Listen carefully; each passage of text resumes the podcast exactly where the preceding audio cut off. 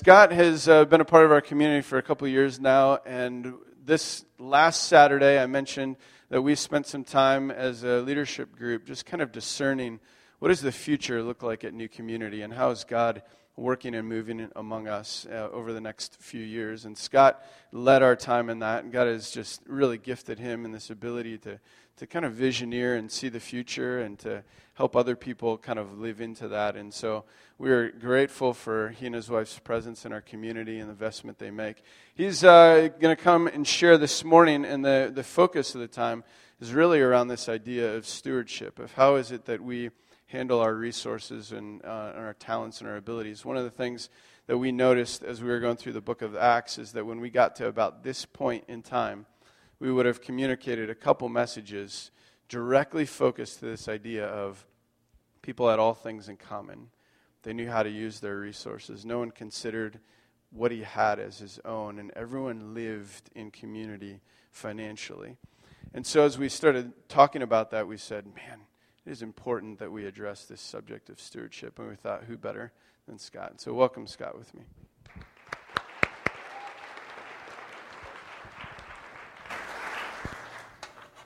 Good morning. Oh, that's good and loud. That'll work great. That'll work great. Linda and I have been part of the community here for a couple of years, and it's great to have a chance to come and share with you a little bit here this morning. I had the opportunity this summer to travel to India for a meeting of global generosity leaders, people from all over Asia, South Asia, that got together to talk about what it means to be generous. They had me come over because I was sort of the expert that they wanted to fly in and what oftentimes happens in those situations is you end up being the student. I sat under some of the most amazing teaching I have ever heard on generosity. One guy blew my mind. He put this text up. And it's a text that we all know. It's a text we've all seen from Matthew 5, 1 through 11, and it will magically appear in a moment. There it is. Um, it's a text that we all knew, but the way that he unpacked it really rocked my world. And I want to share that with you a little bit here this morning. And I want to do it, uh, first, I want to do it by way of demonstration. So I need, I need six volunteers to come up and help me. Six volunteers. Oh, and by the way, how many of you were here last week? Yeah. You know how Russ got the six volunteers and he stood on the chair and fell back into their arms? I'm not doing that. Okay? I'm not going there. I trust you guys, but I mean, come on. Six volunteers. Six, real quick. Come on up here. Just come on up. Six, six. Come on. Six, six. Quick, quick, quick. Got them? One, two, three, four, five, six. We got them all? Good. Okay, come stand up over here in a line, each in kind of a little bit of a line here. Come over here. Yeah, yeah, that's right. Give him a hand. Give him a hand. I need the verse up there. So put my verse back up there. Perfect. Okay, so first one, come up over here. I want you to stand right here. Over, over, right there. Perfect. I want you to put your hands over your, over your eyes like that. Perfect. Next one. Come up. Stand right next to her. All right. Um, I need you to just sit. That's pretty easy, wasn't it? Perfect. Stand, stand right next to him. Um, and I need you to just cross your arms like this. Kind of put your head down. There you go. And you can stand right there if you want to. Come a little farther forward. Hands over your ears. Next one, I want you to come right here. Now you're going to have to, I'm going to switch you two around. Come up here next. I want you to lay down. Just lay down. Okay? I don't care. Lay right on your back. Just lay flat on your back. And you're going to come, and can you kneel okay? Yeah. See, I can't kneel. I got bad knees, but you can kneel. Just kneel for me. Okay? And put your hands out. All right, so here's the point. This verse tells us that um, after Jesus had finished instructing the 12 disciples, he went from there to teach and preach in the towns of Galilee. When John, John the Baptist, who was in prison, heard about the deeds of the Messiah, he sent to his disciples to ask him, Are you the one who has come, or should we expect someone else? And this is what Jesus says to them. He says, Go back and tell John, here is the things that you see. Right? So here's what Jesus proclaimed with the marks of the Messiah. First of all, he talked about the blind. And let me ask you if you're blind, what do you want more than anything else in the world? To see. And Jesus says, Tell John that the blind see. And they're happy. Do a little happy dance. Their needs are met. And he says, Also go back and tell John that the lame are able to walk. Isn't that what they wanted? Do your happy dance. There you go. Wonderful. And if you're a leper, what's the one thing you want more than anything else in the world? You want to be healed, don't you? He says, Go back and tell John that those that have leprosy have been healed. Do your little happy dance. Ah, love it, love it. If you're deaf, what's the one thing you want? You want to hear. Go back and tell John that I have come, and the deaf can hear. Happy dance time. Very cool. Now, if you're dead, you'd probably not like that you want. Okay? But he says, this is so extraordinary. Go back and tell John that even those that have died are raised. You do a real big happy dance. There you go. And finally, if you're poor, what do you want? Uh oh. We have a problem here. Because he says, Go back and tell John that the poor have had the good news preached to them. Really? I mean, is she going to do a happy dance?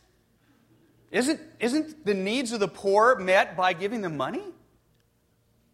And this was the question that he posed to us Why is the proclamation of the gospel the answer to the needs of the poor?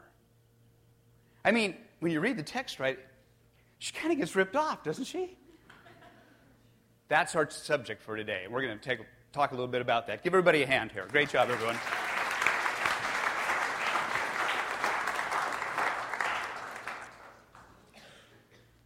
So, why is the proclamation of the gospel the answer to the needs of the poor? I'd never thought about that before, and all the time that I'd read that text. To answer this question, I'm going to take you on a little bit of a journey. And it's going to require that we do a little theology this morning. You okay with that? You all had your coffee? Everybody awake? Stretch out if you need to. Take a big deep breath. Sit up real straight and tall. We're going to run through this, but I want to give you a picture of what Scripture talks to us about when we talk about this idea of being a joyful steward. So, to do it, we need to start back in Genesis. And I want to put these, I got a couple of charts up here because I learn better when I can see things visually. So, the first chart I want us to look at is how did God create us? We go back to Genesis and we have this wonderful story. Think about this for a minute. God reaches down into the middle of absolute nothingness. The Hebrew transliteration is the tohu wabohu, formlessness and void. And God creates the world in the midst of that.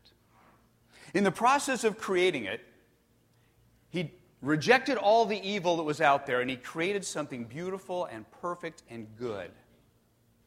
We see that all the way throughout the creation narrative. When He created humanity, when He created Adam and Eve, He created them in God's image, right? We know that. We're all created in the image of God. We all know that? Okay with that? Everybody say amen. amen. Yeah, right. We are created in the image of God. We're created in the image of a triune God, a God who, in his very nature, is relationship. So it shouldn't surprise us that God created us for relationships.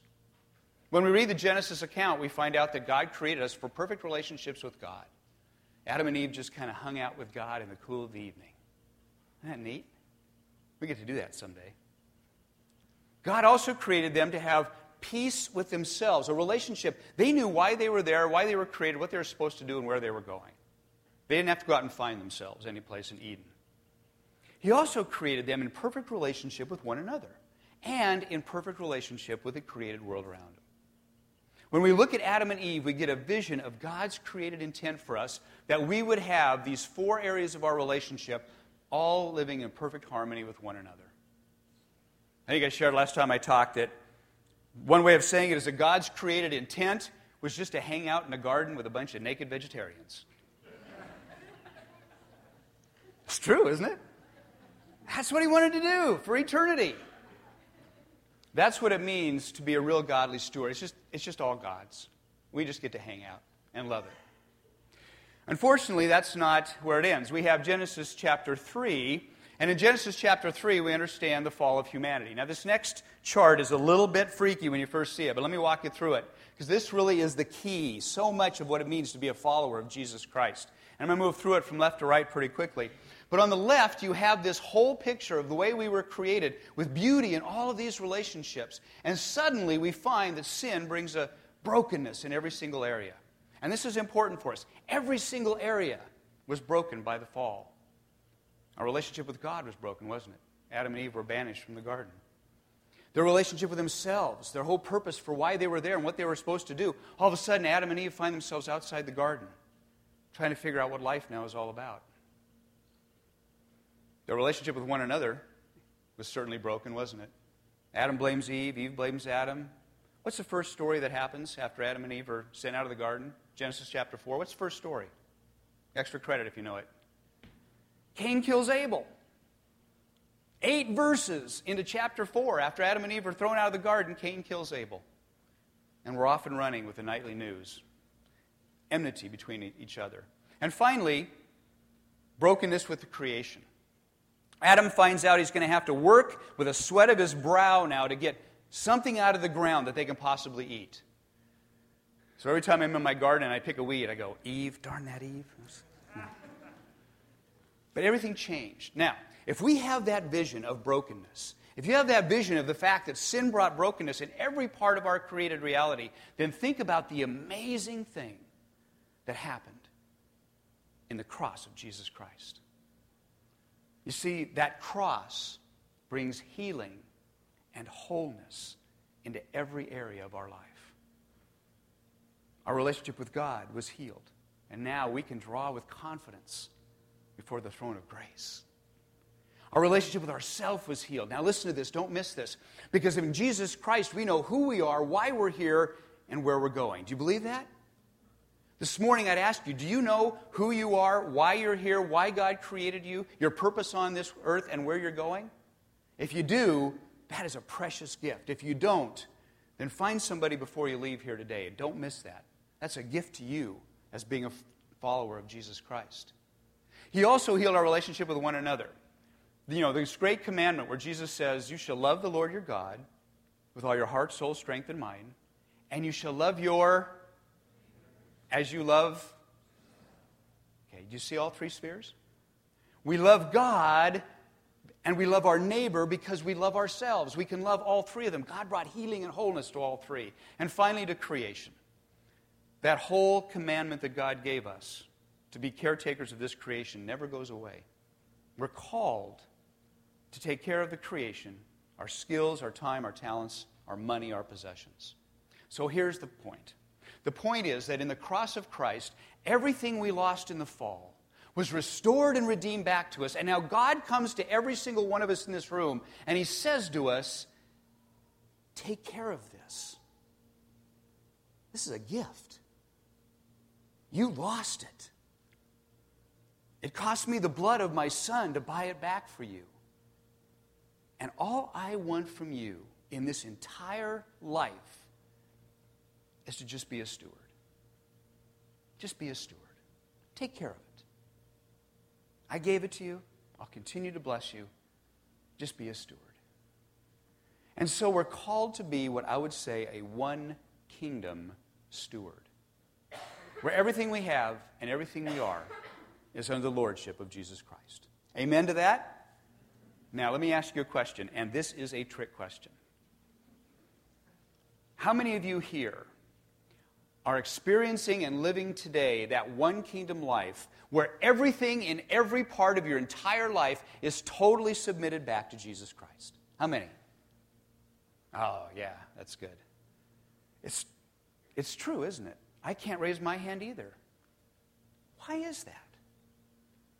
With this beautiful picture up here, why don't we live with everything in our lives totally given back to Him and just be joyful stewards?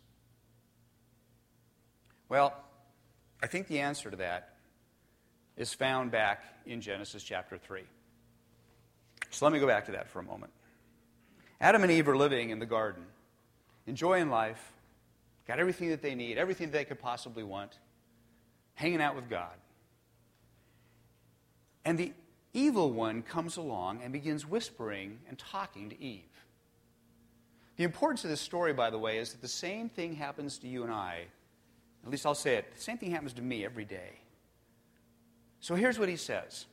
The first thing he says is Did God really say that you can't eat of any tree of any garden? You can't eat anything in the garden? Which is, of course, a lie. And he says, Oh, no, no. We can eat of everything in the garden. It's all there for us, mm, except that one tree in the middle.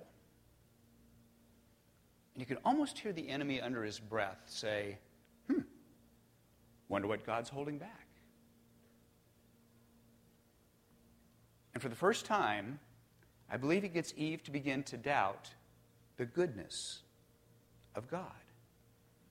You see, if God was really good, you could eat of every tree. Why? What's with the one tree in the middle? How many times in our lives do we say, you know, if God was really good, wouldn't He give this to me? Wouldn't He answer my prayer and, and, and give what, the one thing that I most want? And so the enemy gets us begin to doubt whether God is really good. When he has her to that point, he comes along with a second one and he says, You know, Eve, you won't die if you eat from that tree, which is basically calling God a liar.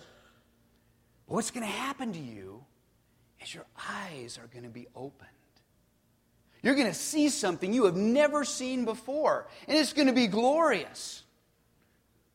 And for the first time, the enemy gets Eve to begin to ask the question can I really still continue to trust completely in God? Or maybe, maybe, just maybe, I can take a little bit of that to myself. Maybe I can begin to control part of my life so that I don't have to trust God for everything. But I can trust myself because my eyes will be opened. And that trust exchange happens. And finally, when he has her at that point, the enemy brings in this ringer. And he says, You know what's going to happen, Eve?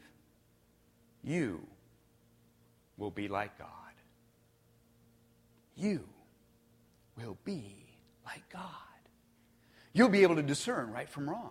You'll be able to take your life back into your own hands. You'll be able to control the situations around you. You don't have to trust God for everything anymore. You can become the Lord and be like God. And in that process, Adam and Eve, and from them through their descendants, right down to you and me sitting here this morning, all become builders of our own little kingdoms. And what do we put in those kingdoms?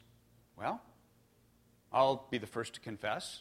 In my little kingdom, something that I haven't given over to Jesus Christ fully, I put my time. I, my time is precious. I don't give it away easily. I'm not the kind of person that just hopes somebody will call me at 7:30 at night needs something so I can go help them. I like to control my time. I like to be the Lord of my time, and it sits in my little kingdom. For some people, it's their reputation. For some of us, it's our future. We want to hold on to it and control it. For some of it, it's some of us, it's our possessions. And for some, it's money. For some, it's popularity. But I want to ask you this this morning, because this is really the crux of what I came to share with you. Can you, right now, in all honesty, I'm not going to make you share it out loud, can you name in your mind those things in your life that you would have to admit are part of your own little kingdom? Things you haven't given over to Christ. Things you still want to control and say, This is mine. We all have them, don't we? We all have them? I need you to keep that in your mind because I have kind of good news for you. There's a reward for being the Lord of your own little kingdom. You see, if you the, have your own little kingdom, the enemy will come along and reward you with a big, heavy chain. Everything that we claim to own ourselves, slowly, one by one, puts us in bondage. This is heavy. And when we add our reputation and money and possessions and our future and our time and our relationships and our pride and everything else that we want to hold on to, the chains become heavier to where we become almost weighed down. And here's one truth I, I, I just so hope and pray that you'll, you'll consider and think about this morning. In my life, whenever I feel stress, anybody feel stress this morning? When I feel fear, you sitting here fearful about something for the future? Whenever I have anxiety, whenever I have dread, whenever I have any of those emotions that I know just eat away at me every single time, I can trace them back to something that I'm holding on to in my own kingdom. Every time. I have never been burdened with a chain around concerned about something that I have submitted to Jesus Christ. Does that make sense?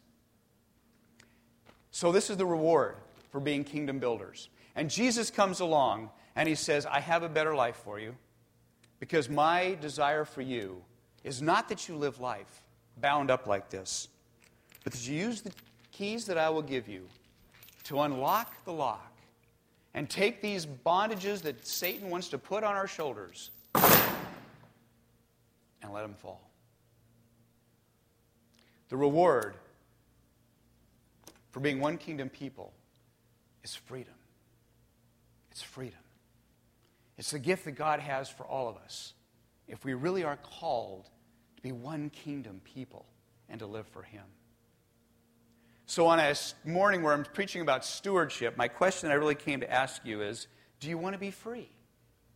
Do you want to be free? Do you want to go through this world with that sense that everything belongs to Him and I am just a steward? I am free to live this life the way that God created me to live it. That freedom is ours today if we'll accept it. So here's the invitation. Comes right out of Scripture. Jesus said, You will know the truth, and the truth shall set you free. If the Son sets you free, you will be free indeed. Isn't that good news? Scripture says, Now the Lord is the Spirit, and where the Spirit of the Lord is, there is freedom. And finally, Paul just wants to make this point so strong that he says, It is for freedom that Christ has set us free. Don't let yourselves be yoked again by the sense of slavery.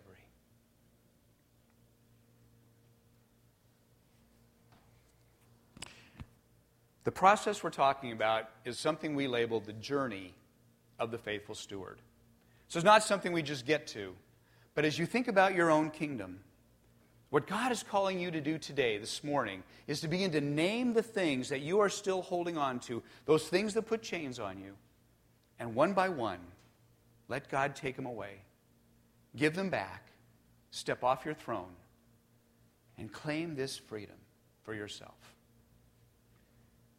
The best way I can share this with you is to, is to have you say something back with me, because in the end, this journey is about proclaiming with your heart, it's all His. Do you believe that? Your future? The concerns that you have this week, the fears that you are burdening with this morning, those things that are causing you stress, your reputation, your pride, everything that we hold on to, my friends, it's all His. Say it with me. It's all His. Say it again. Say it loud. It's all His. One more time. Say it. It's all His. We have to believe that. And He will set us free.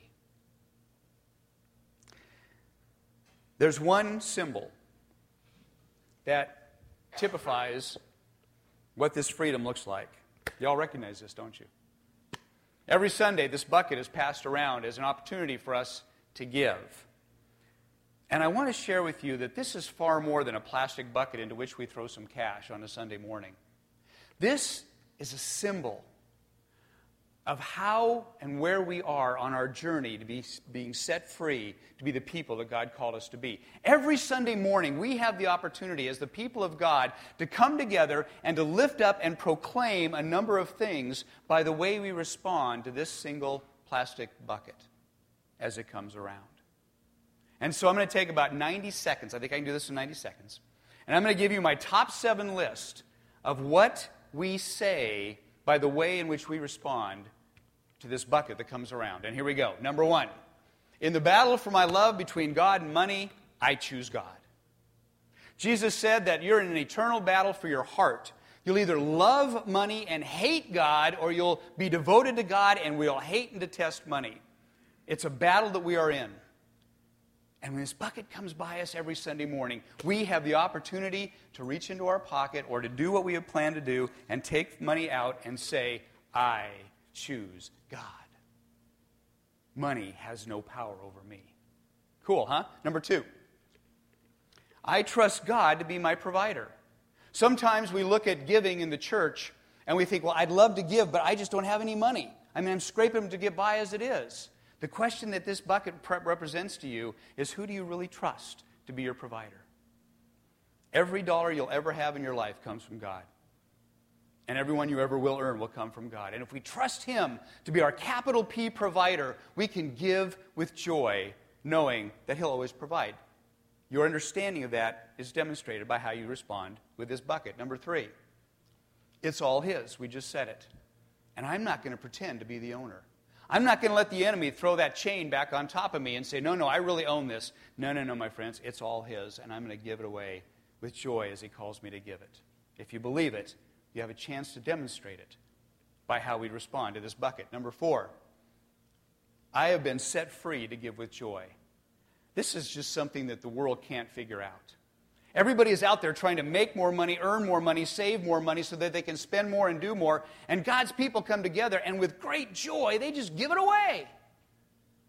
That's what it means to be kingdom people, to be set free. Can you give with joy when this comes around on your journey? Number five, I want to worship God with all I have, no withholding. Last Sunday, Russ preached on Ananias and Sapphira about what it means to withhold from the community. If we come here to worship God with everything we have, if we raise our hands and praise God we want Him to have our whole life, our money is part of who we are. And we worship God when we have the opportunity to give joyfully. This is our opportunity to engage in worship. I just love it if we all sat around here thinking, well, you know, the sermon's fine and the worship's fine and the music is fine, but I can hardly wait until they do the offering man, that's my moment. I get to know joy. I get to proclaim who God is. This is the greatest time of the service. When are they passing the bucket? But in reality, that's the kind of joy God wants for our hearts. Number six. This is one I love the most. Money has no hold on me. The enemy is sitting there whispering in my ear saying, You can't afford it. You got other things you should do with that money. Does God really need it? Is the church spending it wisely? All those things to deceive us. And when this bucket comes around, we have an opportunity to look the enemy in the eye and say, Take that! You have no hold over me. This isn't mine. I do this in joy, and I do this in freedom, and I do this because I love God as my provider. And finally, when this bucket comes around, it gives us an opportunity to live out this wonderful ideal that we worship a God of absolute abundance. We can live in a life of scarcity, thinking, I don't have enough, I don't know where I'll earn enough, I don't know, I don't make enough, how am I going to pay my bills? And we have a God up there of abundance and, and uh, has more provision than we can ever dare to ask or dream of. And He says, just trust me in this. Give with your whole heart in every area of your life and watch if I will not come and bless you. For all these reasons, this is a wonderful opportunity every Sunday to proclaim where we are in our journey of becoming more faithful stewards. Now, you notice I didn't say anything about the fact that this bucket represents also the fact that it pays salaries, keeps the lights on, keeps the church going, that it funds missions, that it helps, it helps people in need. And the cool thing about giving, the cool thing about God's economy, is that all that happens as a result. But it's not why we give. We give to proclaim those things in our lives. So let me close with a quick story. I was asked a while ago to um, share what was my favorite giving story in all of Scripture. And the one that I came up with surprised a lot of people because I don't think we think about it as a giving story. But it's a, it's a familiar story that comes from uh, uh, Matthew 21. And Jesus is about ready to, to ride into Jerusalem on Palm Sunday. You all know about Palm Sunday, right? And he tells his disciples to do something really audacious. He says, I don't have anything to write on, so I want, to, I want you to go into the local town, and I kind of want you to steal a donkey. I mean, in a sense, he says, You're going to go there, you're going to find this donkey tied up. Don't say anything, just take the donkey and walk away. Now, if somebody happens to say to you, What are you doing with it? all you need to say to them is, What? Remember what he says? The Lord needs it. So off the disciples go on this little larceny uh, expedition. And they come along and find a donkey tied up right where Jesus said it was. And so they borrow it. Right? They untie the donkey, they start to leave it away, and Scripture says the owner comes out and says, Why are you untying my colt? I don't think that's what he said. I think he picked up a stick and said, Why, bleepity, bleepity, bleep, are you untying my colt? This was his livelihood. This was a prized possession. And they look back at him, and all they say to him is, The Lord needs it. And he lets him go. They didn't come to him with a brochure to say, Well, we're here representing the Triumphal Entry campaign, and you'll see from our campaign we're going to need three gifts at the donkey level. We were hoping you might consider getting one of those today. There was no offer to sit next to Jesus at the major donor dinner. And they didn't promise that as Jesus came into Jerusalem, that on the back of the donkey would be a little plaque that says, This donkey was made available by the generous donation of Abu. All they said was that the Lord needs it. And a few hours later, that man saw the King of Kings and Lord of Lords riding into Jerusalem on his donkey. That's what God does when we invest ourselves joyfully and generously in the life of the steward. And see when we do, when we give our time, our talents, our treasures, the whole of our life, joyously as stewards back into the work of the kingdom, then, my friends, you and I become the answer to the needs of the poor. God bless you as you journey to becoming a full and faithful steward in the kingdom of God.